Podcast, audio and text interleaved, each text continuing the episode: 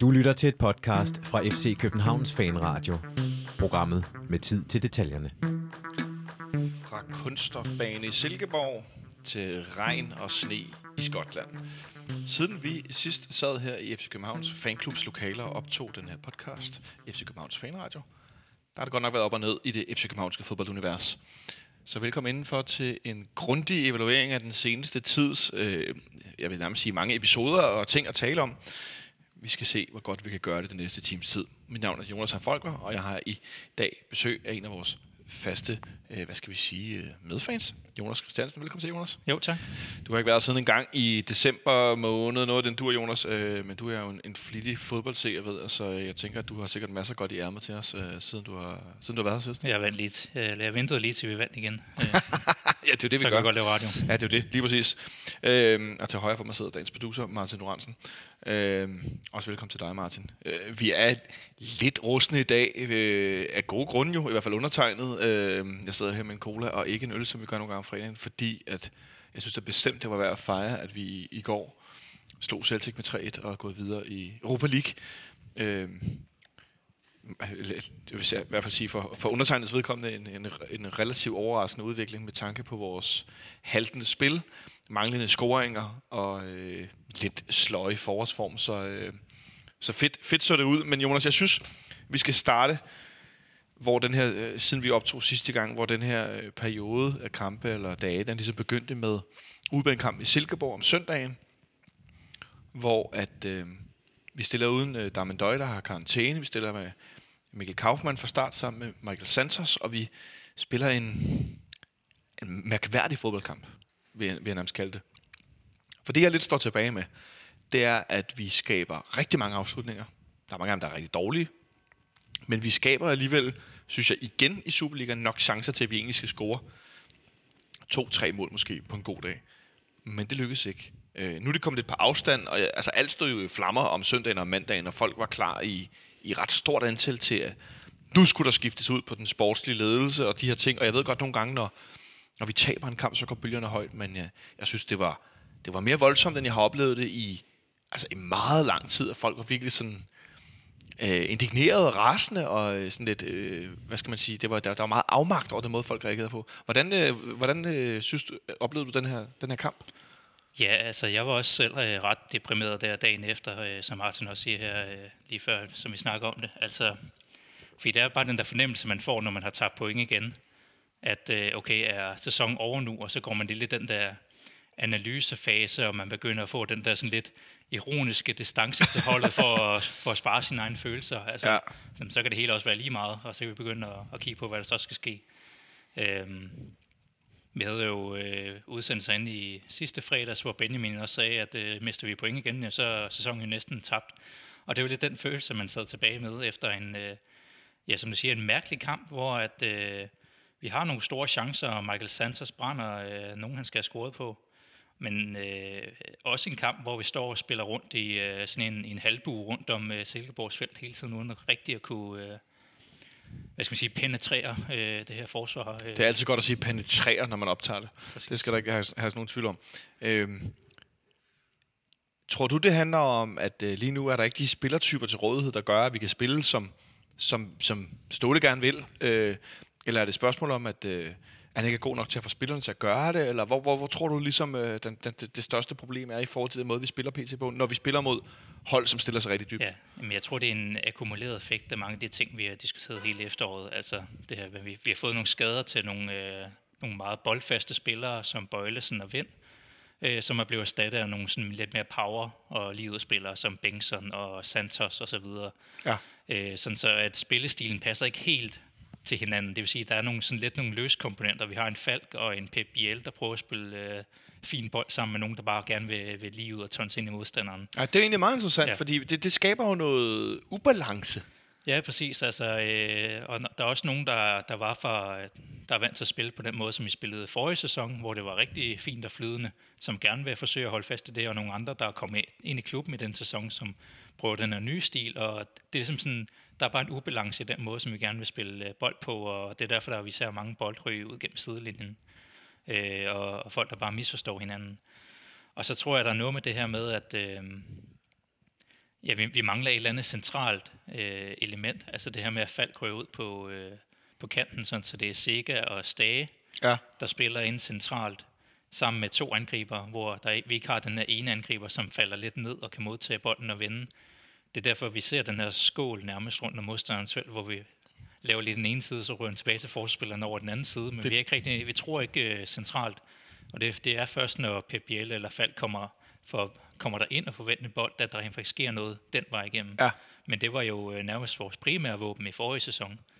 Uh, så det, altså det, det, det går sgu ikke så godt sådan lige nu, og jeg tror, at... Uh, det går sgu ikke så godt. Nej. Og jeg tror, at den depression øh, hænger også lidt sammen med, at vi jo så den her sæson for to år siden, hvor det jo var helt slemt med altså, Løfner var fra sæsonen, og vi, ja. er, vi er på sjette pladsen det meste af sæsonen, og ender på fjerde pladsen. Øh, den, den, den er stadigvæk sådan lidt i, øh, den er stadig lidt i baghovedet, og så har vi jo den gode sæson i sidste sæson, ja. men hvor der stadigvæk kommer nogle af de her mærkelige svipser en gang imellem. Ja. Altså hvor der lige kommer... Øh, hvad hedder det, vendsyssel to gange, som vi ikke kan slå, og, og sådan nogle blurbs en gang imellem, men okay, vi, vi får vundet, og, og det er egentlig fortsat lidt ind i, i denne sæson, hvor vi jo har resultaterne, men spillet virkelig ikke har, har hængt ved. I Silkeborg-kampen, der, der spiller Rasmus Falk, som du nævner, på fløjen. Øh, jeg tænker, det mest handler om, at Victor Fischer stadigvæk er skadet, så det er måske ikke, vi ved det jo ikke, men jeg tænker ikke, at, at Ståle ønsker, at vi altid mod de lavstående hold skal spille med Jens Stage og sikkert centralt, at jeg kan forestille mig, at han hellere vil spille med Falk ind på midten, men at hvis der ikke er spillere til positionerne, så må man jo gøre med det, man har. Men, men øh, nu spillede Falk på fløjen her, og han gjorde det også øh, hvad hedder det, noget af tiden i... Han gør det også i Esbjerg. Øh, gør det også i går i Celtic, som vi kommer til at tale om. Øh, det er jo en, en, en position, han ikke har spillet så meget i de sidste år, halvanden. Men det, øh, synes du, at, at det begynder at bevæge sig, at han bliver bedre på positionen, at han begynder at finde ud af, hvordan han skal søge i banen, eller virker det i virkeligheden bare som om, okay, det er en nødløsning, og når Fischer er tilbage, så skal han bare ind på midten?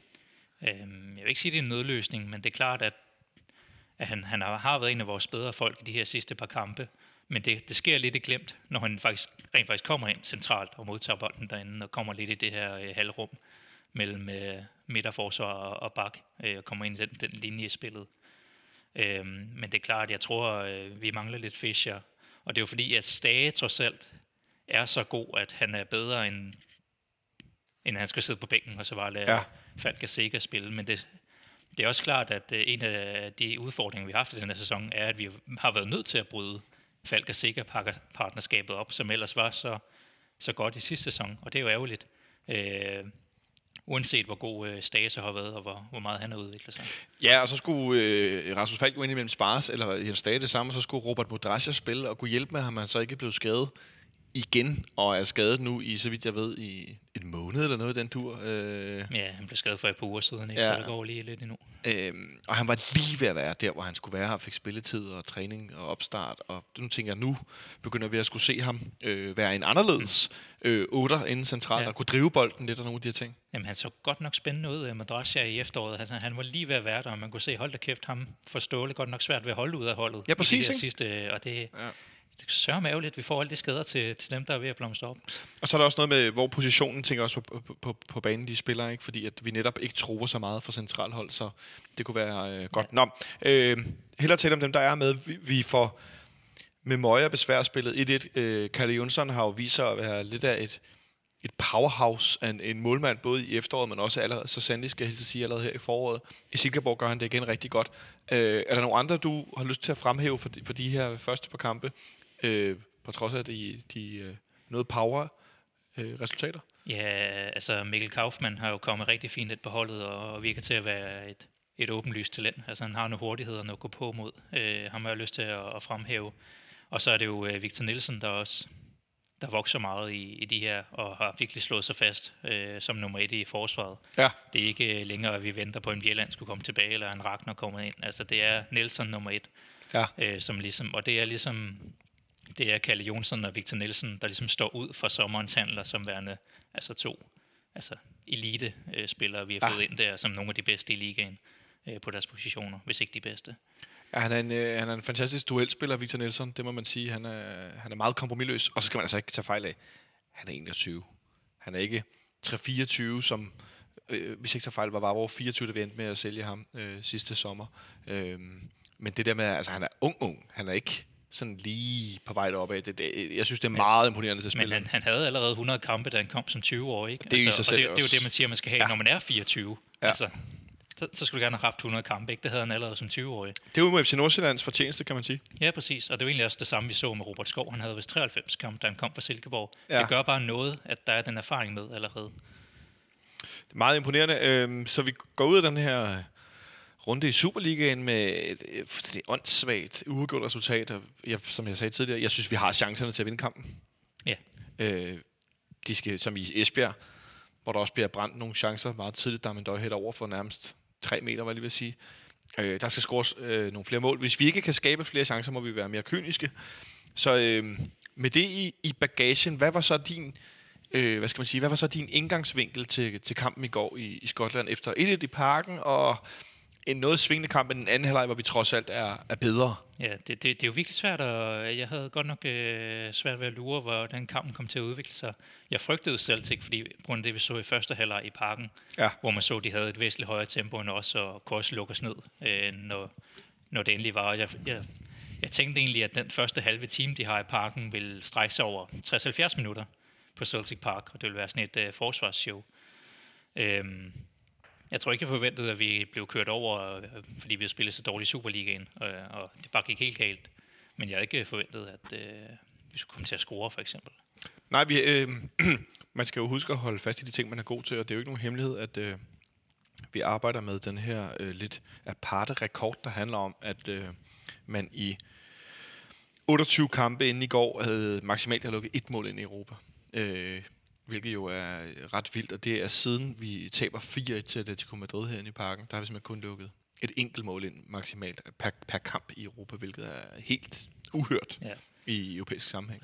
Og det, og det er jo vildt, at øh, det her forsvarskoncept, som Ståle Solbakken opfinder, da han kommer til klubben i to tusind og seks, det stadigvæk fungerer næsten halvanden og ti efter. Ja. Altså det her zonekoncept, hvor det kan se meget hektisk ud til tider, og øh, modstanderen har meget bedre spillere end os, og vi, det er lidt hæl og tog, men i virkeligheden kommer de aldrig rigtig frem til de store en-mod-en-situationer. Modstanderen, der er ikke de der kæmpe chancer, som de brænder. Altså det er lidt skud fra højre og venstre og lidt udefra. Øhm, og det er egentlig det, vi bliver ved med at se mod Celtic også. Ja, fordi så går vi ind til kampen med, med, med et hold, jo, som vi har jo stadig ikke nogen skader, og det er sådan lidt frem og tilbage. Mikkel Kaufmann starter inde i sin øh, tredje optræden for, for klubben. Anden? Tredje? Tredje måned. Tredje, ja, nu blev jeg helt i tvivl. Men sin tredje, sin tredje øh, kamp øh, sammen med, med Darmian Doué. Et angreb, som jeg ikke kan huske, jeg har set sådan rent fysisk siden, jeg ville ud i sådan noget corner og Santander. Ja, den gang, hvor det var meget direkte, og vi havde to powerhouses op foran. Ja, det skal jeg love for. Ja. Øhm, så en lidt anderledes konstellation i forhold til det, vi har set de sidste par år med, med hvad hedder det, med Darmian Doué øh, og Santos har det været tidligere, øh, og med Pieter som den anden, og de her, jeg vil ikke sige en stor og en lille, men en, i hvert fald typemæssigt sådan lidt to forskellige typer. Øh, men det er Kaufmann og Darmian Doué vel egentlig også på sin vis, eller hvad tænker du? Ja, Kaufmann har nok mere teknik og mere fart, øh, hvor en Doué jo er, er targetmanden og har, har rutinen og, og ved, hvor han skal placere sig. Øh, og så er der jo bare hele alderen til forskel, øh, en i starten og en i slutningen af sin karriere.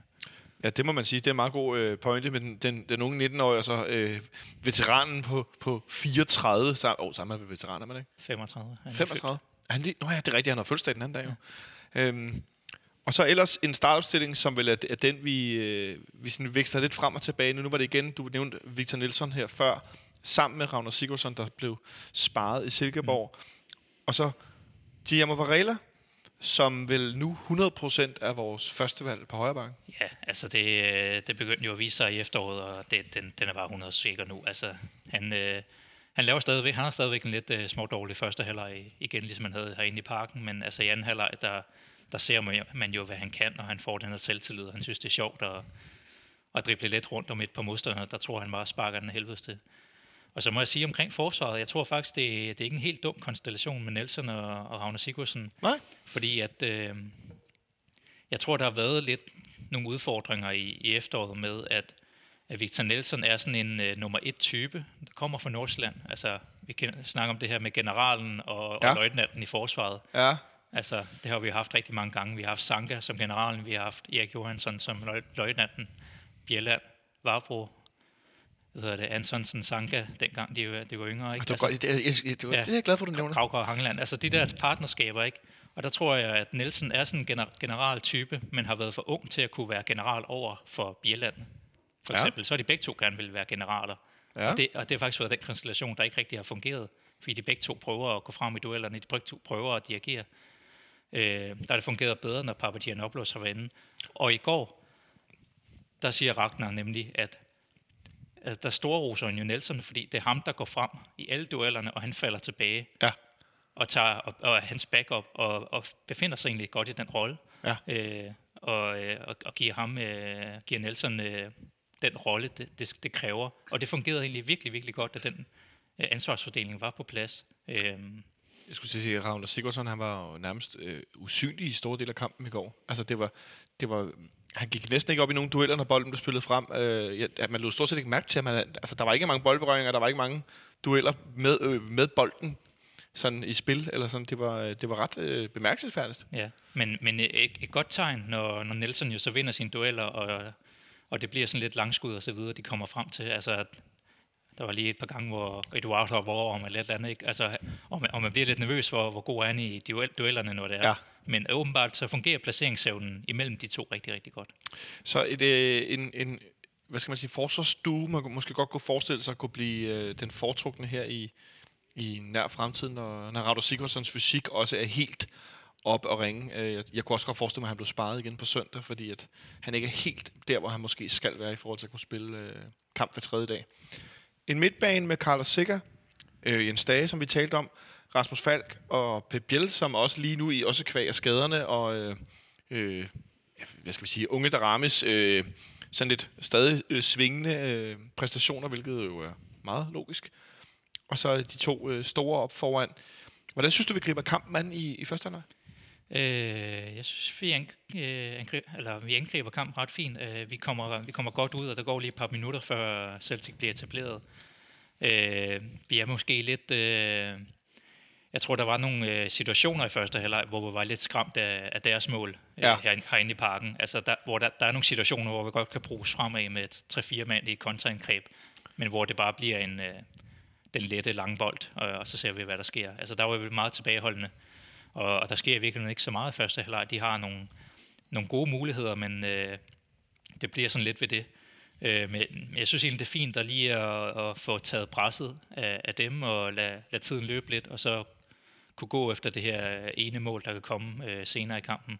Øh, så på den måde er det egentlig ret godt udført, øh, på trods af, at der, der er lige et par gange, hvor man sidder med en klump i halsen øh, eller et eller andet. Ja, vi har nogle situationer... Øh Hvad hedder det? En, en lidt tilfældig afslutning, hvor at jeg er stadig i tvivl om, det er Kalle Johnsson, der redder den, eller han redder den ud på stolpen, eller han rammer stolpen i første halvleg. Jeg har ikke kunne se det ordentligt nu på nogle highlights, som han gør det lige eller andet. Øh, en situation, hvor han får skubbet den på tværs af mål næsten, efter han skal hente, sådan stoppe den på baglinjen. Det er så, det, det er så mærkeligt ud. Ja.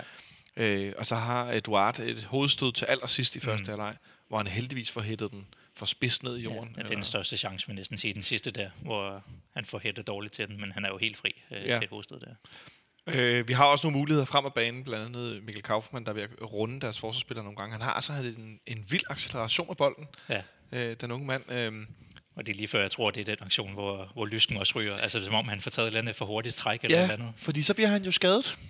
Fordi vi har jo ikke nogen skade, Jonas. Nej. Så vi skal da selvfølgelig have en skadespiller, og det skal da selvfølgelig være en offensiv spiller, fordi det er jo slet ikke der, vi slås med hverken skader eller form. Øhm, og han var så gået ud og bliver erstattet af, af Michael Santos i, i, i første halvleg. Øhm, hvor meget tror du, det kommer til at betyde for vores spil, at vi skifter den her lidt mere løbestærke spiller ud med den... Øh, jeg ved nærmest ikke, hvilken type man skal betegne Santos som efterhånden, men sådan den her meget... Øh, han er jo heller ikke Fox in the Box, som nogen har kaldt ham, men han er sådan en, en spøjs øh, vildbasse. Det er sådan en ild, der går på mod sangriber, jeg ved ikke, hvad man skal kalde ham. Øh, sådan lidt øh, god til lidt af det hele, ikke rigtig specialist i noget, eller sådan... Øh. Ja, jeg, kan, jeg kan meget godt lide Santos, øh, ja. men det, det er jo klart, at vi jo begyndt at få rigtig godt fat i kampen med, med Kaufmann, så det er jo ærgerligt, og han var begyndt lige at ja. få, få godt selvtillid over for ham her. Vi mister lidt grebet, der, der, der bliver skiftet ud, ikke? Jo. Og så går vi så til pause med, med nul-nul, øh, og jeg tænkte sådan, ja ja, så giv det ti minutter. måske kvarter, og så kan det godt være, at vi kommer fint ud, og så er vi jo bedre i, i anden halvleg ofte, men ah, må ikke, at Celtic så, så scorer de på en afretter, eller de får lige et eller andet, og så, så er den båd sejlet. Ja. Jamen, jeg tror, at hvis vi var kommet bagud, så havde vi ikke øh, haft mulighederne for at bryde deres forsvar ned. Altså, sådan, det... Tror du, det havde løftet også deres defensiv, som jo øh, også i, i første halvleg, den så, altså, også som vi så hen i parken, der var også nogle situationer, hvor, hvor Kaufmann fik enormt meget rum ude ved, øh, ved deres, øh, deres, eller ikke, bag deres backs, hvor der, altså, der var sindssygt meget plads, og de dækkede det mærkeligt op. Ja, de spillede sådan en uh, tre fire tre nærmest, eller tre fem to en, ja. Nærmest ikke sige for opstillingen. Altså, det var sådan lidt uh, flydende, i hvert fald med, med tre bagved, og så var Christopher Ejer op som midtbanemand en gang imellem. Og ja, det var lidt meget underligt. Ja. Uh, men de har ham her, uh, Simonovic, som vi jo nok kommer til at... Det synes jeg bare, vi skal gøre. Skal sende en blomst og en kaffekrus eller et eller andet. Altså, sådan, det kan være, vi kan sende ham en, en lille buket fra fanden. Ja, fordi han var jo uh, både usikker i første halvleg, og så også ham, der ender med at... og færre den her scoring. Ja, fordi vi kommer så foran i, i starten af den her, lidt ude af det blå. Ja, men det er jo, det er jo Santos, der på endnu en af de her lange, forsigtige bolde, der jagter ham lidt i, og bider ham lidt i røvballerne, og så ved jeg ikke, hvad, hvad Søren han laver af en tilbagelægning. Han, øh, men øh, Santos opsnapper den jo, og så øh, er jeg lige ved at smide den væk igen, øh, men får selvfølgelig øh, bolden retur. Ja, fordi som, øh, som Jonas Ryfeldt, som er sportsjournalist, øh, og vært på Ekstrabladet. Han skrev meget fint på Twitter i går aftes. Hvorfor sprinter man efter en spiller, der bare skal lægge en simpel tilbagelægning? Derfor. Ja. Og du har skrevet lige efter, at vi scorede det her et nul mål. Det er jo så, jeg synes, det indrammer det så, så perfekt. Det her med, at du skal altid løbe efter bolden, uanset hvor håbløst det virker. Ja. Som vi jo også har set, vores nu tidligere angriber Pieters gør rigtig meget der. Du skal altid presse den, fordi pludselig glider målmanden eller forsvarsspilleren eller... Mm. Whatever. Ja, og, det er jo, og det er jo det, Santos øh, faktisk er virkelig god til. Altså, han sprinter efter de der bolder, som de fleste tror på vej ud af sidelinjen. Og, altså, og nogle gange så får han fat i dem. Ja. Og vi har også set, altså, altså det var det her i den sidste kamp mod O B i efteråret, hvor han får det her straffespark, hvor han også bare løber efter en bold, der er på vej væk. Og så, ja. altså, der, der sker bare de her ting, at han angriber, han er irriterende for modstanderen. Og så kan sådan noget ske. Og jeg troede faktisk øh, ved det første mål, det er, at... Øh, at der var jeg faktisk bange for, at den blev kaldt væk på grund af V A R. Altså, jeg kunne ikke se på tv-billederne, om, om Julian han faldt af sig selv, eller en døje skubbede om ryggen. Nej, selvfølgelig. Den ned der. Øh, og det har jeg slet ikke over. Så jeg sad lige øh, et par sekunder, men øh, uh. det, det lod køre. Og var lidt svedt. Ja, men jeg tror, han, han glider af egen øh, evne, eller også lidt af eller stre- stress i situationen. Mangel på egen evne. Øh, og så er vi pludselig foran et nul. Øh, mm. Lidt ud af det blå. Øh, og så er der jo... Man sige, så er alle muligheder åbne. Øhm, men jeg ved ikke, om man kan sige, at man kunne forvente det, men jeg tænker i hvert fald, okay, så må Celtic ligesom handle og måske skifte ud og gå frem på banen og presse os. Hvordan synes du, de greb an øh, efterfølgende? Jamen altså, vi, vi har jo sindssygt godt øh, fat i dem i de her øh, ti minutter kvarter efter scoring. Altså, det er også der på bolden, det er også der nærmest angriber efter mål nummer to, øh, og de kan overhovedet ikke få, få spillet til at fungere. Og jeg tror også, at øh, der sker et eller andet her, hvor at... Øh, det her store stadion, de, de knap halvfjerds tusind fans, altså det, det går fra at være en fordel til en uh, modstand for dem. Altså der kommer sådan en negativ pres ja. øh, fra dem. Der var, uh, kommentatoren sagde det her med, at de ikke går videre fra første runde i knockout-fasen i, siden to tusind og fire. Ja. Altså jeg tror, der har været snakket så meget om det. Og man kan, jeg tror godt, man kan mærke som spiller, når, når sådan en eufori på stadion bliver vendt til sådan en mumlen. Altså når alle begynder... Det tror jeg, at, altså jeg tror ikke, man skal underkende. Uh, altså, de, de hører meget mere, man tror. Hvis hele stadion sidder som øver se og snakker lidt med sidemanden og øh, brokker sig lidt over dommeren osv. Altså den, den stemning, tror jeg, kunne, kunne man godt mærke, der begyndte at komme på stadion. Og det er også der, det, hvor de spillede lidt febrilsk og, og høvlede nogle bolde ud over sidelinjen. Og så øh, Neil Lennart skifter så til et eller andet to angribersystem-agtigt... Øh, ja. senere, og de får lidt mere fat i det, og vi trækker også lidt mere tilbage. Ja, de sætter lige, lige, lige Griffiths ind, som jo er en af deres normale startere. Ja. Øh, man kan næsten ikke se mere skotsk ud end Lee Griffiths, øh, med sådan en, øh, det, det der populært bliver kaldt et dulumkot øh, frisyre, som ligger sådan en, øh, det ligner sådan en, øh, det ved jeg ikke, det ligner sådan en død mulvarp af hården på hovedet der. Altså, virkelig, han er virkelig britisk. Ja. Ikke, der behøver at være galt med det, men jeg tænkte bare, hold da op, da han kom ind. Der. Han er satme for skotland, ham der. Øh, men en rigtig dygtig angriber, og det er helt tydeligt, at deres spil ændrer sig med det samme, at de skifter formation, og så er vi virkelig presset, og måske også lidt med noget energi i benene, eller mangel på samme. Øh, men det er jo ikke sådan, at de skaber en masse store chancer. Nej, altså der kommer, jeg tror bare, der kommer sådan en naturlig nervøsitet i, tid, i, i, i kampen efter, ja. de her halvfjerds minutter. Og det er også der, hvor de jo ender med deres, deres ene store chance, som er, er den her, hvor Kalle han redder den liggende ned. Netop Lee Griffiths, øh, Lee Griffiths der får afsluttet. Det er jo præcis. Øh. Altså, der, der sker noget tumult. Kalle får ikke bokset ordentligt væk, og så ender den med, at øh, ja, han ligger derinde på det rigtige sted. Hvad siger du til, at han jo Øh, gang på gang får lavet nogle øh, refleksredninger og nogle, altså får afvist nogle bolde, hvor man tænker, altså, og jeg hader at bruge det udtryk, men det minder mig om håndbold, fordi det er det her, øh, det er meget, han er meget tæt på modstanderen, og det er meget sådan ud af det blå, den der, at man kan jo sige godt t- se vinkler i afslutninger. Mm. Nå, nu trækker ham den højre benet ind på venstre side, så ligger han bolden op i det lange hjørne, eller sådan. Altså, ja. Man kan godt regne ud, hvad der skal ske, men med de her meget pludselige afslutninger, der er han bare, altså han er jo helt vild. Reflekser. Ja, jamen, det er jo det her med, om du, øh, om du reagerer på en bold, eller du laver et udfald. Og det er jo ofte, at han laver et udfald, der så øh, er ret godt, og så er han så stor, og, og er, er god til at, og, at komme i en position med kroppen, der, ja. der mindsker sandsynligheden for, at den bold går i, igennem ham. Ja. Øh, og, det, og der er bare nogle af de her kampe, øh, som vi har haft tidligere med målmænd, altså Jorden mod Atalanta og sådan nogle. Altså, det her det var også en kamp, hvor Kalle Johnsson ligesom sparkede sig ind i, i, øh, i klubhistoriens øh, målmand, altså over en af de her, øh, som vi kan stole på, og som vi forhåbentlig har i, i nogle år, inden han øh, ryger videre igen. Jeg må bare sige, at han i løbet af de sidste i hvert fald tre-fire måneder har lavet nogle helt vilde ting, øh, også i, i Superligaen. Meget imponerende.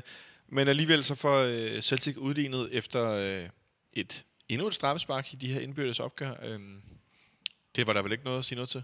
Nej, jeg ved ikke hvad. Det, det ser virkelig mærkeligt ud. Altså et, et indlæg fra Eduard, og så øh, altså Ravner på de der varslå-billeder tager hovedet frem, fordi han gerne vil hætte til den, og så træder han hovedet lidt tilbage igen, og så rammer den hans hånd, og det ser helt skørt ud. Men øh, okay. Så tydeligt straffe som i den første kamp, vil jeg sige. Ja. Der er ikke rigtig noget at, øh, at komme efter. Og det udligner Eduard sikkert på, på det, som den, den kære sagt Eholm fik kaldt Jonas, Jonas Vinsk med det. Altså, nu er det ikke sådan, at Jonas Vind har opfundet Paninkaen, så is på sagt. Øhm. Og så tænker jeg, okay, nu kommer de bravende. Ja. Nu kommer de med altså fuld sækkepip øh, derudaf, og nu bliver vi trykket ned, og så laver de en, en pind mere eller to, og så er det skib, skib sejlet. Jamen, jeg tænkte præcis det samme. Altså, så øv, det var muligt. Nu skal vi ud i et eller andet øh, langgaber af et øh, hvad det, forlænge spilletid. Ja, og, og vi havde så trætte ud. Og, ja, ja, og banen var tung, sagde Ståle også. Han sagde også, han, ja. han var ikke sikker på, at vi havde vundet den kamp, hvis vi var gået forlænget, fordi altså, det, det, så, det så lidt med lidt hiv og sving ud til sidst. Ja, og du, vi havde jo egentlig holdt dem ret godt på nær den her ene store chance, som vi talte om før. Det var, de spillede jo lidt febrilsk, eller sådan lidt, de søgte rigtig meget, og vi afviste dem ret. Victor Nielsen primært. Mm-hmm. Men vi afviste dem ret godt, og, og stod egentlig rigtig godt i de to kæder, og havde det kontra ind imellem og sådan noget, ja. men der går jo kun to minutter. Ja, halvanden minut tid eller sådan noget. Og så er det som om, at det vi nogle gange står og er ved at rive vores øh, hår ud af hovedet, når vi står henover, når vi laver fejlafleveringer på tværs af banen, og på, i egen forsvars midtbanezone og så videre.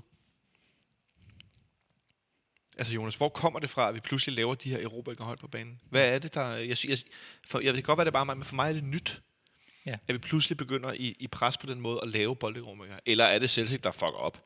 Øh, jeg tror, det er en blanding af de to ting, fordi vi, vi så flere gange tidligere i kampen, at, at Sega kommer meget, meget højt op og, og får ristet bolden af Scott Brown. Øh, altså, så, så der er noget, vi er begyndt på at, at, at komme i nogle lidt, øh, nogle lidt sats med vores høje pres. Øh, Men ja, det er jo det er en lang aflevering for, for Julien. Og så, øh, jeg tror, det er Rodgers, der prøver at lave en eller anden øh, tæmning med brystet, der rører direkte ned til Sega. Ja. Og jeg tror, der går ikke mere end, end syv sekunder derfra, fra midten af banen, før kuglen ligger i kassen. Og det er jo det, er jo det man drømmer om, øh, øh, som dansk Superliga-hold, der altid øh, pisser kampene væk, at det, det er os, der er på den side af, af sådan en scoring. Og så øh, kan vi jo godt tale om... Øh Hvis man skulle lave en top fem over de mest udskilte spillere i klubbens øh, nyere historie i hvert fald, øh, så er, er Pep Biel jo øh, i hvert fald klart på en eller anden plads, tror jeg. Den dyreste spiller i F C Københavns historie. Det her tal, syvogtredive millioner, har det med at florere. Jeg ved ikke, om det passer, eller om det bare er et, et tal. Han har i hvert fald været rigtig dyr, og han har indtil nu ikke præsteret sådan super meget. Hverken godt, eller han er bare faktisk mere eller mindre ikke rigtig præsteret, synes jeg, i mange kampe. Øhm, klart, vi taler om spillere, der kommer til klubben, og de skal have tid, og de, alle de her ting. Men det er også begyndt at nærme sig, når vi har så mange skader, så skal folk fandme være der. Øh, for der er ikke så mange muligheder. Men langsomt synes jeg, at det har, han har løftet sig øh, trin for trin. Og i går, og ikke kun på grund af målet, vil jeg godt understrege, der synes jeg, der havde jeg sådan den der, okay, nu er han en fodboldspiller. Ja, altså det, det, han spillede en fremragende kamp i går, Pep Biel, og man, man under ham der, fordi altså, vi har hørt, at han er en han er ret stille type, øh, han kan ikke sproget og så videre, og skal også lige vende sig til, til kolde København, han er blevet omskolet til en anden position, end den han øh, er vant til, og så videre, ikke? Altså, så det har heller ikke været nemt for ham, men... Øh, Altså, han havde en, en fremragende kamp i går. Det er klart, der er nogle ting i første halvleg, der ikke helt lykkedes, og, og så videre, ikke? Men han, den her, det her spil på banen, og være sådan en sikker opspilstation, der kan tage lidt pres ud af, af kampen, ved at holde fast i bolden og, og spille en fornuftig aflevering, det fik han gjort. Og så er det fantastisk, at han, han får kronet det med en god afslutning med det, med det dårlige højreben og, og det hele. Altså. Og den ellers øh, dygtige Fraser Forrester, han kommer, øh, kommer tordnende ud, og han lægger den bare under. Mellem benene på. Ja, mellem benene. Bum, altså, farvel. Skifter han over til sit dårlige ben. Ja, ja, præcis. Altså, det, det, det er godt angriberspil, vil jeg næsten sige. Og tager nogle lange, nogle lange skridt, mens bolden triller over til ham fra Rasmus Falk, der laver den her, ja. den her skråstikning, ja. øh, og virkelig får timet det. Præcis. Øh. Men altså, vi har snakket om, at han øh, i efteråret jo også... Øh, altså, han skulle kæmpe med, at han ofte blev skiftet ud i halvlejen, og han, også, han nåede kun at spille med den samme højrebakke i fem kampe. Altså, ja. Og så, sådan nogle ting. Øh, Og så, øh, men man så i slutningen af efteråret, at han begyndte at komme mere og mere i spillet. Man kunne se, at han begyndte at, at kræve mere af sine modspillere. Altså, selvom han måske ikke kan snakke engelsk, så... Øh, modspiller eller medspiller? M- medspiller, undskyld. Okay, jeg skulle altså, lige forstå, hvad du mener. Jamen altså, han, han blev sur over, at han ikke får en aflevering. Han blev ja. sur over, at, øh, at øh, angriberen ikke kommer frem til hans indlæg, og, og sådan nogle ting. Og det samme kunne man også se i går. Han begynder at have sådan lidt det her, øh, den der selvtillid i det, og, og, og, og tro på sig selv. Og det fungerer bare rigtig godt, og... Så fik han også lige taklet en politimand øh, bagefter. Ja, fordi situationen er jo, at øh, da han scorer til to, så løber han jo ud i... Han scorer ned den ende, hvor at udbaneafsnittet er nede i hjørnet. Der var cirka tolv hundrede F C K-fans, der var rejst over. Øh, for øvrigt, øh, det så, øh, det så fremragende ud. Det lød pissegodt på tv også. Øh, og så vil han ud og juble, og der står en, en sådan helt mur af politifolk, og de vil ikke have ham derud. Og så bliver han ligesom hævet fat i, og så kommer vores... Du fik kalde om Ilter. Vores, øh, vores ven Michael Santos løber og giver en solid skulder til en politimand, der simpelthen ryger på røv og albuer. Øh, sætter sig på røven. Øh, og historien er jo den, at nu har øh, det skotske politi har faktisk øh, øh, hvad hedder det, anklaget øh, Michael Santos, øh, som der står her på Sky Sports. Copenhagen's Michael Santos charged, charged with assault. Mm. Øh, fordi han laver det her skub. Der var også noget klammeri med, med nogle, nogle vagter, med øh, politifolkene efter den der scoring, og altså i det hele taget, øh, det, det var en mærkelig situation. Ja, altså Pep Biel, altså man kunne se, under det første mål, så var Santos nået og drible sig igennem politiflokmænden og nå, og nå ud og kramme vores fans. Og så vil Pep Biel gøre det samme. Og så bliver han ligesom stoppet i sit løb derud, og kan ikke helt forstå, øh, hvorfor han skulle blive taget fat i. Øh, nej, nej. Så laver øh, Santos den her rugby-tackling øh, på, øh, på den ene politimand, og så er det åbenbart øh, nogle af vores stewards, der forsøger at komme lidt imellem. Øh, og så er der så en af dem, der også bliver, bliver anholdt. Ja, og også er blevet, blevet sigtet. Øh. Præcis. Men det, det er angiveligt sådan lidt et øh, kulturklasse, fordi at, øh, man, man må ikke... Øh, eller politifolkene er vant til at stille sig mellem fans og spillere ja. derovre, ikke? Så det, de handler jo på det, de er vant til, og vi handler på det, vi er vant til. Altså, medmindre der har været... Altså, det tænker jeg, vi ville have hørt, men hvis der havde været rigtig meget ballade med, med de folk, der var rejst over, F C K-fans, så kunne jeg måske forstå, at der var nogle politifolk, men, men hvis, der ikke er noget, øh, hvis der ikke har været nogen, noget optræk til ballade eller noget, så forstår jeg ikke, hvorfor der i første omgang er politifolk. Og så forstår jeg slet ikke mængden af politifolk, der stod. Altså, der var virkelig, virkelig mange politifolk, der stod dernede der hjørne. Det minder mig lidt om, når der har været mest ballade til derby. Ja, men og det kan også være, at de, de er vant til, at der er ballade, eller er vant til, det i skotsk fodbold, og så er det bare deres standard. Øh, men øh, ja, det, det, det, det, det blev bare ærgerligt, at øh, Pep Biel med hans øh, første reelle scoring øh, skal få det ødelagt af, af sådan noget, eller sådan skal, skal føle, at han ikke kan juble fuldt igennem med fansene, eller så videre. Og så se... Øh, sidste scoring, der holder de sig til at stå og pege lidt derudad. Ja, fordi at, øh, der går øh, ikke, hverken værre eller bedre, end at... Øh, end at øh, ja, det føles jo som, at det var lige bagefter. Der går øh, tre minutter yderligere. Og så går der altså, øh, hvad hedder det, så går der sgu Maradona i Senegal op foran. Øh, jeg ved ikke, hvad det er med Darmian Doué, men altså han... Øh, i, I sidste uge, der inden vi skulle spille den første kamp, der blev jeg kontaktet af en, øh, en skotsk øh, fodboldpodcast. En meget, meget fin, øh, fin folk, som laver noget, der minder om det her, hvor man skal betale for at lytte til den. Ellers så vil jeg have linket til den, men man skal betale på Patreon for at få lov at lytte til afsnittene. Øh, det, det, det er en helt anden snak, men det, det er jo sjovt. Så kommer jeg sådan til at tænke om, det kunne jeg aldrig nogensinde, det synes, ville jeg ikke synes, det her ville fungere, hvis man skulle betale for at lytte til det. Det ville jeg synes var... Øh... Nej, det er også det der, der kommer herhjemme, hvor de også prøver at stramme konceptet, ikke også, hvad det hedder. Podimo, ja, ja men, men, men det er sådan ligesom en distributør, men hvis du laver en podcast, så siger du skal betale for at lytte til podcasten. Ja, men det er, det er sådan noget, så det, kan, det, det, de, kan de lægge noget indhold ud gratis, og så vil du ja. betale for, for premium. Ja, men jeg, men jeg synes, det ville være lidt mærkeligt, hvis man skulle betale for at lytte til vores podcast, som, som udgangspunkt, det ville jeg finde ja. underligt. Men den var jeg i hvert fald med i, og så spurgte de mig selvfølgelig, hvilke spillere de skulle holde øje med for vores hold. Øh, og så øh, uden at, og så bagefter så jeg mig selv, jeg tænkte, men de er jo ikke scouts eller noget, men jeg nævnte faktisk med vilje ikke Rasmus Falk, for jeg synes, der skulle være en, der kunne tage røven lidt på dem, hvilket han jo faktisk har gjort i begge kamp, synes jeg. Øh, så nævnte jeg øh, Darmian Doué, og som jeg sagde, selvom han er fireogtredive, nu femogtredive, så skal jeg ikke tage fejl af, at I måske kan huske ham fra Wolverhampton, eller også kan I ikke. Øh, nej, det var Hull, han spillede, undskyld, ja. i Premier League. Hull og Sunderland. Ja. Noget, ja. Jeg kan godt være, I kan huske ham, men lader jeg ikke narre af, altså, også hans manglende fart. Det skal ikke lade nej af, fordi han er snu, og han er bumstærk. Og så sagde jeg også til dem, og hvis han øh, spiller, og han præsterer, så skal I også lægge mærke til vores øh, unge mand, øh, Mohamed Daramy. Fordi det kan godt være helt vildt, hvis han øh, brænder den af. Det skal I øh, holde øje med. Og så er jeg sikker, som mm. den sidste forøvrigt. Øh, og jeg fik en besked i går fra, fra en af de her gutter fra den her podcast på, på Twitter, som skrev til mig, at øh, det var rigtigt. Øh, han var ærgerlig over, at de var røget ud, men at øh, de var jo dårlige i går, synes han. Specielt i anden halvleg, og så måtte han også erkende, at øh, Darmian Doué, han er altså ikke lige en mand på femogtredive, men at øh, han havde taget røven på deres forsvar i begge kamp.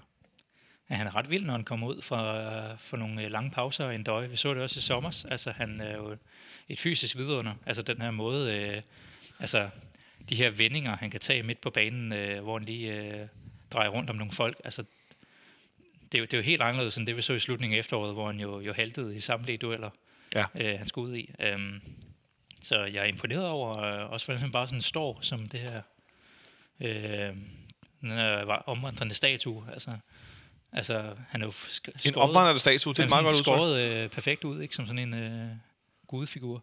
Det er kun, når ledene de svigter. Øh, det er sgu ikke, det er sgu, det er ikke musklerne, der, der går i stykker, fordi han kan jo nærmest ikke slå sig som i den første kamp, hvor han blev behandlet efter ja. sammenstød med den store Julian øh, Chris, Christopher. Så scorer han til tre et, tramper sig igennem, og har du set highlightsene, hvor Rasmus Falk har armene i luften, før en døjsparker? Ja, der er øh, altså, at se stillbilledet af det, ikke? Altså, det er den, helt fantastisk. Ja. Øh, Falk er sgu ikke i tvivl om, at nu scorer den gamle mand. Nej. Og ganske rigtigt. Øh, så står den pludselig tre et, Jonas. Præcis. Hvor fanden kom det fra? Ja, det ved jeg ikke. Altså, det kom fordi, at øh, vi havde fået den scoring, og så, øh, så havde de tabt modet til at skulle score to mere. Men altså så øh, en høj bold, som han selv vinder, og så lidt Daramy, og så lidt ham selv. Og så er det jo danser han udenom både Scott Brown og Ajax, og så ham her Simonovic, han står også lidt og kigger på. Ja. Øh, og så er han jo igennem.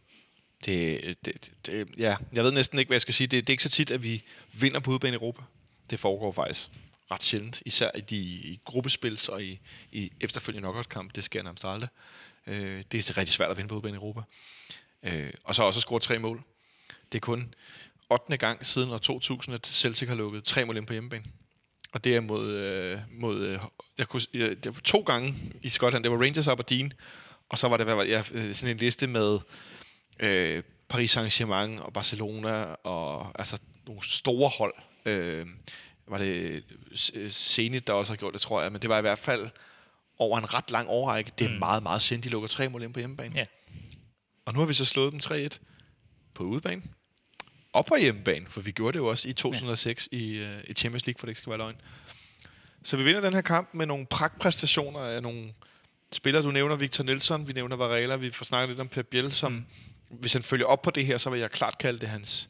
Hans gennembrud. Mm. Det skal selvfølgelig ikke være en enlig svale. Det skal ligesom være grobund for, for en række præstationer, håber jeg og tænker. Ja. Og så var der lodtrækning klokken tretten. Ja. Hvis vi lige skal tage, tage den næste del med. Øh, vi kunne trække ja, lidt af hvert. Blandet landhandel, Sevilla, Inter, United, øh, Olympiakos. Øh, og vi er så endt med Istanbul Başakşehir. Jeg ved ikke, om det er sådan, man udtaler det, men sådan siger jeg det. Så må der være nogen, der kommer efter mig. Det er der som regel. Øh, men øh, vi skal spille allerede igen her om ikke så længe. Den første kamp på, på udebane. Mm. Og så spiller vi på hjemmebane her i parken ugen efter. Øh, hvad siger du? Hvad, hvad, er det sådan umiddelbart, hvad var din reaktion i eftermiddags til lodtrækningen? Øhm, det var lidt underligt. Øh, jeg sad klar. Min reaktion var underlig. Nu jeg bliver det spændende.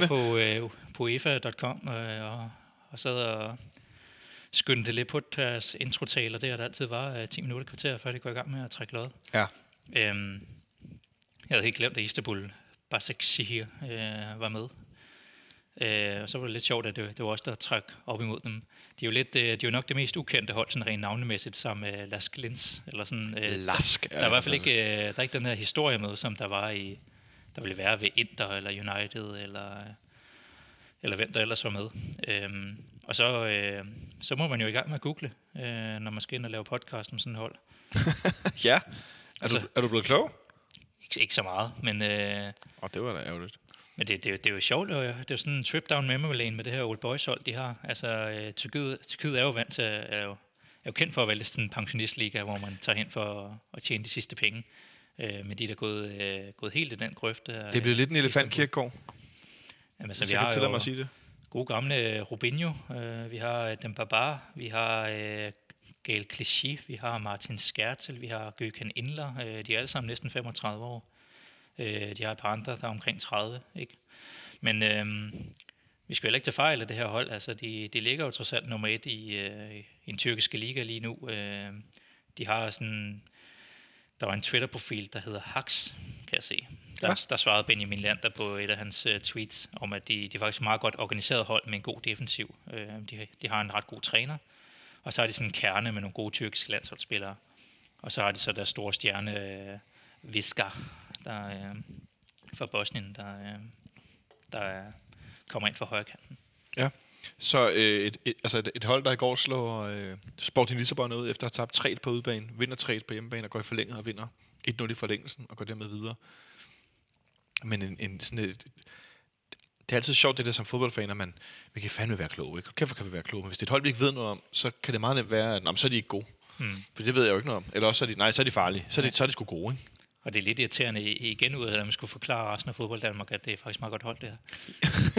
Præcis. Men, at, men når du læser det op, at jeg kan ikke lade mig at tænke, at det er et hold, som på, som på den gode dag, så slår de os sådan, jeg vil ikke sige let, men så, så, altså, så slår de os ikke. De fører heller ikke den, den tyrkiske liga for ingenting. Eller sådan, altså, altså, men at øh, de, de, når, når de kan tabe tre til Sporting, der har en virkelig dårlig sæson, så må der jo også være noget om snakken i forhold til, at... Øh, Og der, der må være mulighed. Ja, men det, det er jo svært at vide, hvad man skal forvente, ikke? Fordi altså, vi møder det her Old Boys-hold, hvor man jo forventer, at det er en flok gamle spillere, der kun er der for at tjene de sidste penge, ja. Og som lidt har opgivet på at skulle skabe noget øh, sådan fodboldmæssig værdi. Eller sådan. Men omvendt, så, øh, så er det jo også trods alt spillere, der har, har flere tusind kampe til sammen øh, på allerhøjeste niveau, ikke? Så noget rutine må de jo have. Så, øh, så er det jo ottendedelsfinalen i Europa League, så de har jo trods alt nået hele vejen hertil, så noget må de jo kunne i Europa. Men det tyrkiske hold øh, går sjældent videre øh, fra det her stadie af turneringen. Ja. Så der, der er sådan lidt øh, for og imod hele tiden. Øh, igen, jeg tror, det kan godt ende med sådan... Det bliver nok, det bliver nok nogle anderledes kampe, men sådan lidt samme chancevurdering som mod Celtic. Altså, de er favoritter, men vi kan godt gå videre på, øh, på et par gode kampe. Ja. Hvor meget tror du, det kommer til at betyde? Jeg ved godt, at der er masser af statistik om det, men at vi starter på, øh, på udebane. Ja, det, det, det kan godt gå ind og blive godt, hvis vi kan... få et, et uafgjort resultat med derfra. Altså øh, lave lidt stillstand i, i første kamp, og så øh, få braget herhjemme, hvor vi har øh, forhåbentlig endnu et udsolgt stadion øh, i ryggen på os. Det, det er jo det, man ønsker. Øh, omvendt så er der også bare sket noget i europæisk fodbold de sidste par år, hvor øh, det der sådan kampbillede, det, øh, det er ændret lidt i forhold til, at det bliver mere tjubang i begge kampe nu. Jeg kan heller gerne tænke med, øh, lidt på, at vi, vi i den her periode, som vi også har talt lidt om i dag, øh, har lidt svært ved at skabe kampene, når modstanderholdet stiller sig ned og bare, i hvert fald i nogen grad, forsvarer. Så kan jeg ikke lade mig at tænke på, at hvis vi så skal skabe kampen på hjemmebane i kamp nummer to, øh, for at gå videre, at det, kan det virkelig blive en, en ulempe for os, som det ser ud lige nu, som vi spiller lige nu?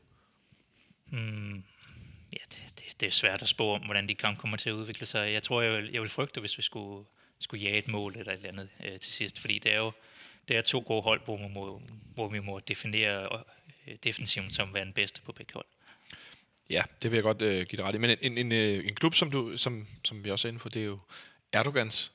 Øh, jeg ved ikke, om man kan kalde det, om han ejer klubben, eller om det er hans hjerteklub, eller hvor vi er henne, men det er i hvert fald øh, Erdogans klub, øh, som ikke har så mange tilskuere. De har lidt over to tusind i gennemsnit til deres ligakampe, og cirka fem tusind i gennemsnit til deres europakampe. Der var fem tusind otte hundrede, mener der var i går, til deres kamp mod Sporting Lissabon. På et stadion, hvor der kun kan være atten tusind.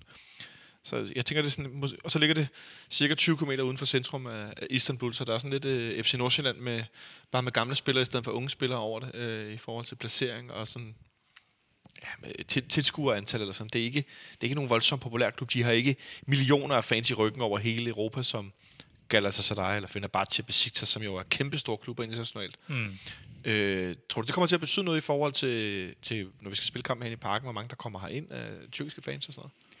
Ja, måske tyrkiske fans øh, herinde. Jeg tror godt, vi kan fylde stadion, fordi vi er så langt i turneringen øh, os selv. Øh, men øh, det kan godt være, det kommer til at have lidt underlig effekt, når man spiller rundt på de der stadions, hvor man nærmest kan høre, øh, hvad spillerne råber til hinanden. Ja, det er altid interessant. Vi spiller jo allerede den, øh, hvad hedder det, den, den første kamp. Øh, jeg ved, det må så være den tolvte marts øh, klokken nitten, så den første kamp er den tidlige, og så spiller vi først klokken enogtyve herinde torsdag den nitten. Ja, der er tidsforskel til Tyrkiet. Ja, det er der, hvis vi så ikke tager meget fejl. En time eller sådan noget. En time, ja. Øh, nu har jeg ikke været på ferie i Tyrkiet, øh, så det kan jeg hurtigt her google, mens vi sidder og taler om det. Og de er faktisk i G M T tre, så de er to timer foran. Så ja, det må være klokken enogtyve dansk tid, at øh, kampen bliver spillet. Ja. Øh, og så bliver den først spillet klokken treogtyve, når vi spiller returkamp i Tyrkiet. Altså, så mener så de, har de ligesom... Dem, dem, der sidder i Tyrkiet, skal se den. Skal se ja, den der, der, der er en matematik, der går for mig lige nu, men det kan godt være. Ja, hvis den, vi spiller klokken enogtyve her, må det så være klokken treogtyve i Tyrkiet. Det var sådan, jeg tænkte. Øh, det er sjovt, når man googler tidszone, så er der en masse øh, hjemmesider. Hvad er klokken nu.info? Den har jeg aldrig set før. Ja. Tidsforskel punktum com, den er også meget flot. Nå, men øh, som en, der ikke har været der, så var jeg simpelthen ikke klar over, om der var stor tidsforskel. Men øh, spændende bliver det. Jeg tænker, vi kommer til at tale mere om den her kamp, når vi nærmer os lidt. Øh, også i forhold til, hvilke spillere vi har, har klaret, og hvem der nu er blevet skadet, siden øh, vi nåede derhen.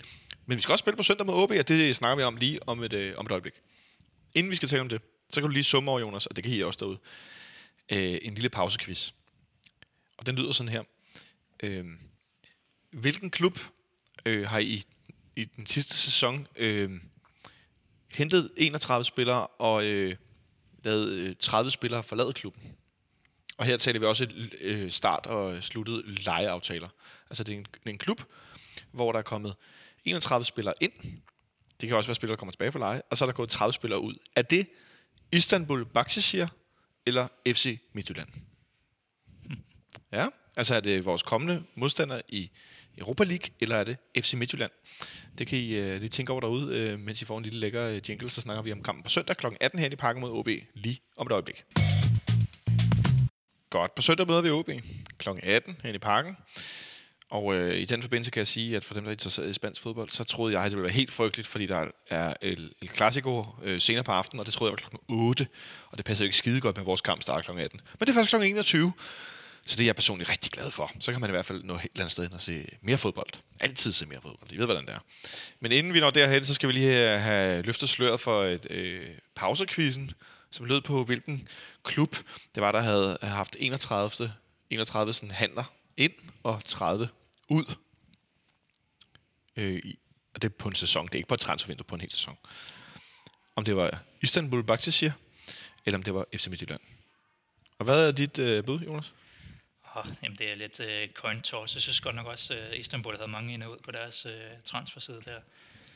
Jeg siger F C Midtjylland bare for at sige noget.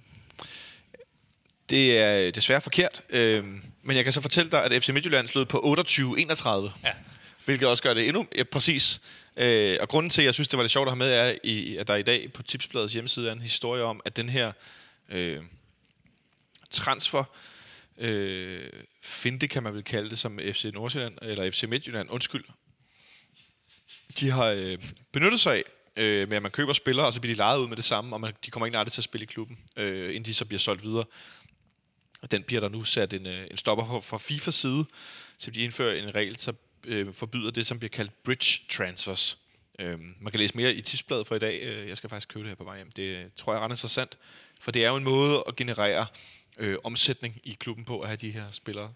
Ja, det er jo, det er jo ren... Øh Det er jo ren investeringsteori, altså øh, du kan ikke øh, ramme rigtigt på dem alle sammen, så derfor så køber du en portefølje af spillere, og så er der en eller anden procentdel af dem, som lykkedes, og det er så dem, der, der hiver pengene ind for, for resten også, og, og giver mere profit.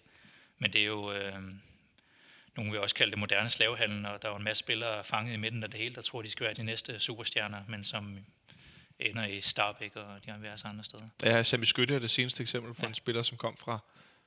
Horsens kom han fra. Ja, var han ikke fra Silkeborg til Horsens og så øh, videre? Jo, og sådan noget Søren Ræse-agtigt, tror jeg også, ja. eksemplerne, som aldrig nogensinde spiller for klubben, men bare ja. render rundt og skaber mere værdi. Og øh, den tyske midtbanespiller Draxler i sin tid, som øh, var i klubben i, i tre uger, aldrig nåede at, at spille overhovedet. Det var, det var nok en lidt anden situation. Det var nok en anden situation, ja, men, men der er i hvert fald flere eksempler på, at, og det, det ses andre, også andre steder rundt omkring i Europa, at klubber på den her måde øh, leger spillere ud i stor stil. Øh, Så vi må se, hvad det bliver til. Jeg synes bare, det var lidt sjovt, at de to klubber stort set har, har hentet og øh, skibet tredive spillere videre. Både den ene og den anden vej. Øh, der er nok nogle af dem, der er de samme, kunne jeg forestille mig, men jeg synes stadig, det var lidt sjovt. Ja, det værste er jo nok øh, Chelsea-eksemplet med øh, Vitesse og de her mange, mange spillere, der aldrig nogensinde ser første hundrede. Ja, øh, altså jeg skulle sige, det værste eksempel var næsten være Parma, som havde de her mm. halvfjerds, firs, halvfems spillere på kontrakt, som bare... Ja. Øh, var proforma-spillere nærmest. Ikke? Det, er, det er godt nok en vild måde at drive, øh, drive fodboldklub på.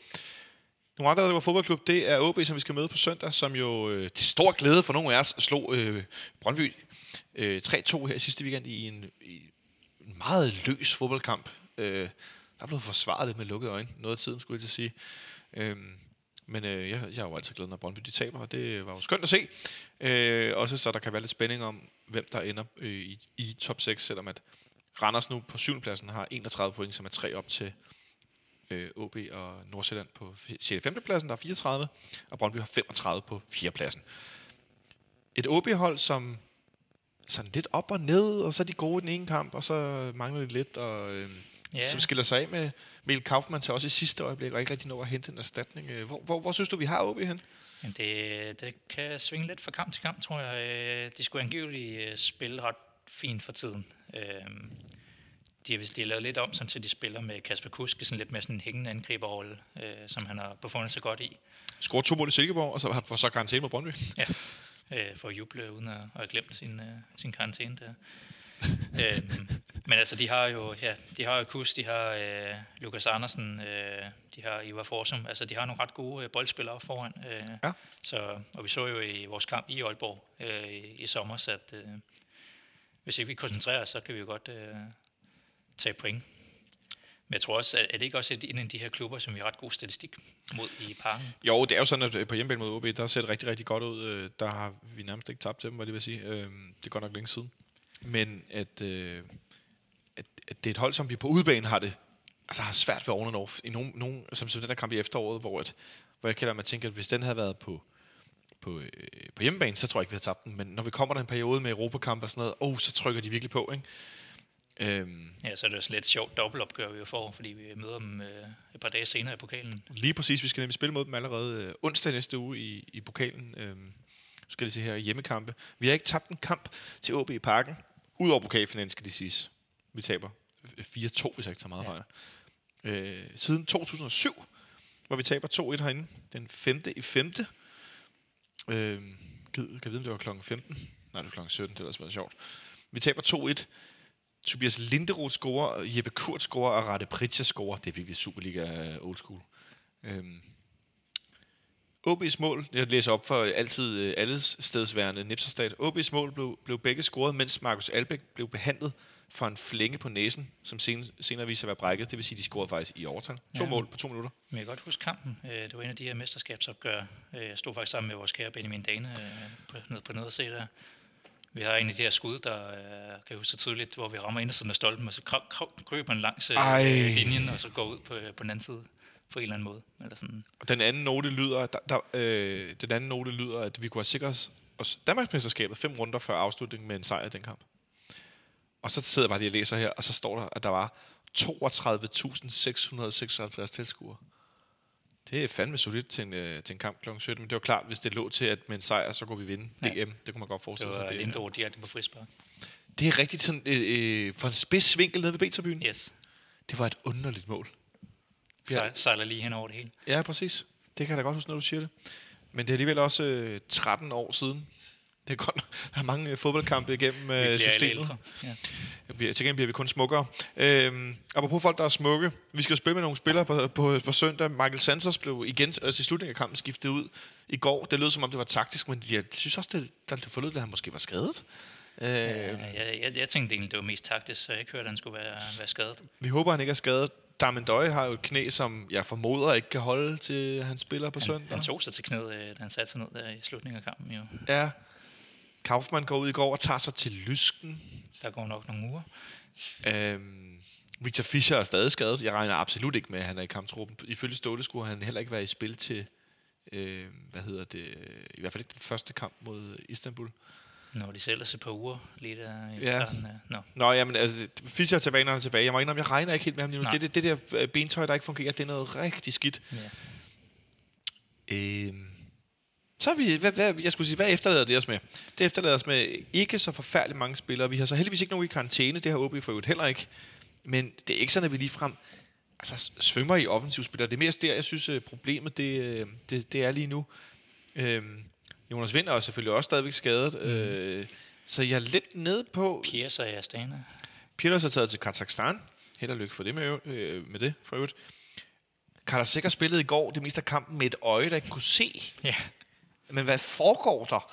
Efter han for øvrigt havde, øh, havde været syg to dage. Han var syg dagen inden, og bliver så også syg... Øh, ho, øh, bliver så også syg, hvad hedder det... Øh, er også syg går på kampdagen, og man kunne godt se i første halvleg, synes jeg, han, han virkede ikke helt op på dukken. Nej, han havde hovedpine og kunne ikke komme med til pressemødet. Øh. Ja.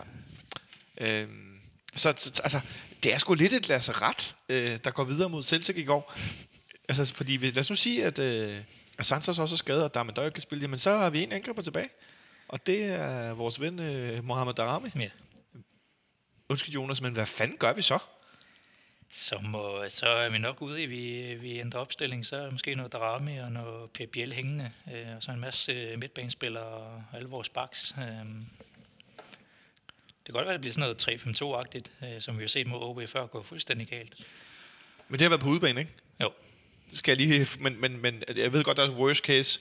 Vi ved ikke, om Santos er skadet, men, men jeg synes godt nok, der var, øh, der var mangel på... Øh, der pludselig, altså, og så kan folk sige, ja, vi skulle ikke have solgt Peter, så, det, så videre. Men nu har vi ligesom hentet en anden, men at han så også bliver, bliver skadet, det er godt nok svært at forholde sig til. Ja, Ståle sagde jo, at grunden til, at man hentede Kaufmann, det var, hvis man nu skulle gå videre fra selv til kampene, at man så stod og manglede en angriber. Åh, oh, jeg bliver træt. Øhm. Fordi at på mange andre positioner, synes jeg, at vi begynder at se, se godt besatte ud, og der er spillere, øh, sådan at man kan rotere lidt og så videre, men den der angrebsposition, der er vi godt nok presset. Så, så øh, lad os, okay, vi ved ikke, at Santos er skadet, så må vi regne med, at det er ham og Daramy, der spiller. Yes. Der er jo ikke så mange andre muligheder, selvom det godt nok virker som et lidt, jeg får lyst til at sige, tyndt angreb, måske fysisk mest. Ja, og det kan også sagtens være, at, øh, at vores sæson kommer til at handle mere om øh, den, de her Europakampe og pokalen i stedet for øh, ligaen, hvis, hvis vi ikke er i stand til at stille hold, der kan hente point på F C Midtjylland over tid. Nej, øh, det er jo ikke nogen hemmelighed, at vi er forfærdende. Oh, altså lige nu er vi jo ni point bagefter, ikke?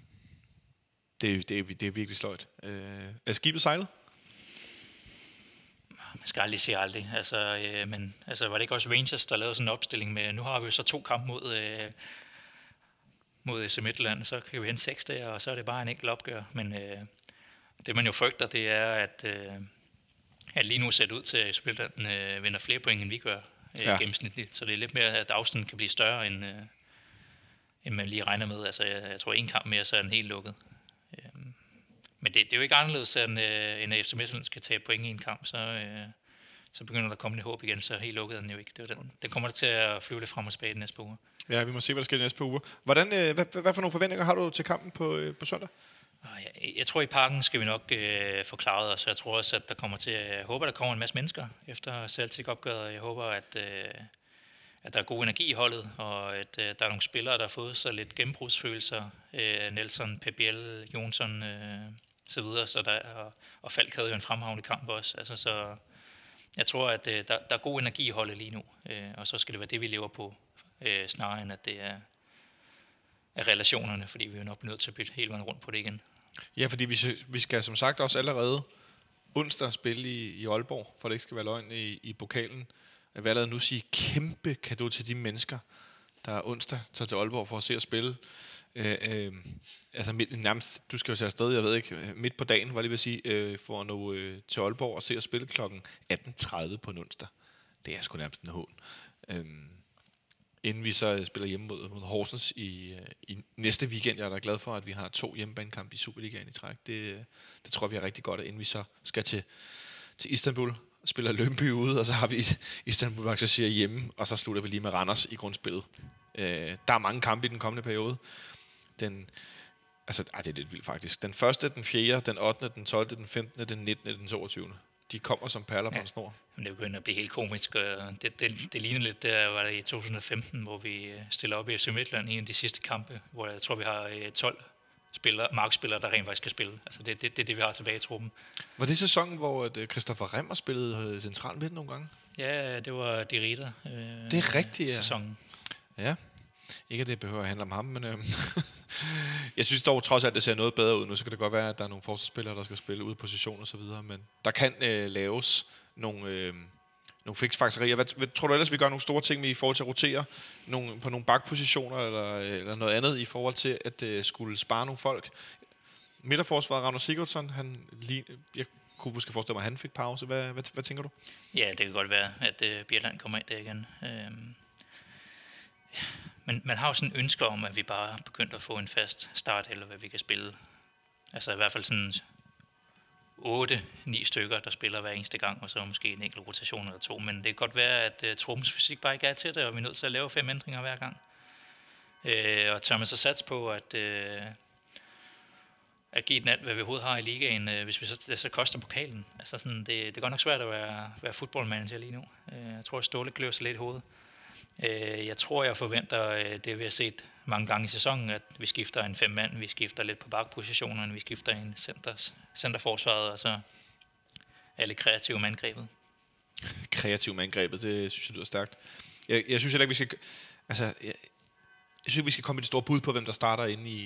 i på søndag, fordi at det er virkelig svært også at vide, hvem der lige har fået et, et skrub, og har virkelig løbet rundt med en skade i går, for eksempel, og spillet kampen færdig, eller om, altså, det, jeg synes, det er virkelig svært at sætte en finger ned på, og vide, ja. øh, hvem der er klar. Hvis vi havde vores øh, vingroulette på, så skulle vi starte helt casino med alle de rouletter, vi skal spille på her. Altså. Ja, så kan vi få Jimmy Nielsen ind som øh, casino-kaptajn, øh, var det ved at sige. Gamle O B-målmand. Øh, et bud på søndagens øh, kamp? Vi vinder to et. Vi vinder to et. Ja, det vil jeg sataneme gerne sælge den for.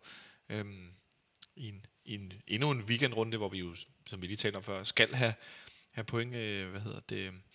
F C Midtjylland spiller øh, hjemme om mandagen mod Sønderjyske. Øhm, så vi, ja, vi skal jo bare vinde. Og så skal vi også vinde over dem, når vi når derhen. De skal helst også til at smide nogle point. Ja. Og vi er, også, vi, vi, er der, vi er jo der, hvor man synes hver eneste gang, at øh, man kigger på kampprogrammer, så skal F C Midtjylland spille hjemme mod bundhold. Altså, det er sådan, det er sådan den fornemmelse, man har. Men, altså, øh, altså ligesom, at vi skal spille hjemme mod Horsens og spille hjemme mod Randers, måske ikke et bundhold, men nej, ude mod Lønby. Det er jo irriterende, fordi vi havde jo seks øh, på papiret rigtig gode kampe her i, øh, i foråret, men øh, nu er vi jo pisset to af dem væk. Ja, det er ret skidt. Martin, et øh, bud på resultatet på søndag? Oh, to et. Han siger også to et. Ved du hvad? Jeg tror, vi gør. Jeg tror simpelthen, vi går tre på stribe, nærmest, som vi aldrig ellers gør. Og så siger jeg også to et, for det var også det bud, jeg havde i tankerne. Så lad os håbe, at vi vinder tre nul. Så kan vi alle sammen tage fejl og være gladere. Jeg siger fem nul. Så siger fem nul. Ja. Så kører det. Så skal vi ikke have nogen tre på stribe. Den går jeg altså ikke ved. fem nul. Hvem skal score alle de mål? Nå, det er godt, du ikke har nogen mikrofon på. Øhm, og med den øh, glædelige øh, fredagsstemning øh, herinde, efter vores øh, historiske sejr i går, så tror jeg bare lige, jeg vil til allersidst spørge dig, Jonas, hvor synes du, den rangerer hen, den her sejr over Celtic går, i sådan et historisk perspektiv, når man tænker på, hvad vi ellers har præsteret på udebane i Europa? På udebane? Ja, fordi det er jo det svære. Ja. Det, det, det er der, det rigtig bliver svært. Ja, ikke? Så finden kommer ikke op på de, alle de her kampe, vi har, Barcelona, United øh, og så videre. Ja, men det er jo også primært... Og den, også, den ligger også under sådan noget Ajax, de der bare Ajax-ture, vi har haft ude. Øh, et nul sejren i Ajax, to nul sejren i Ajax, det er yes. Større. Ja. Hvad med Bordeaux, hvor vi vinder? Øh, vi vinder i Brygge i Champions League. Vi vinder i Panathinaikos. Mm. Det er nok...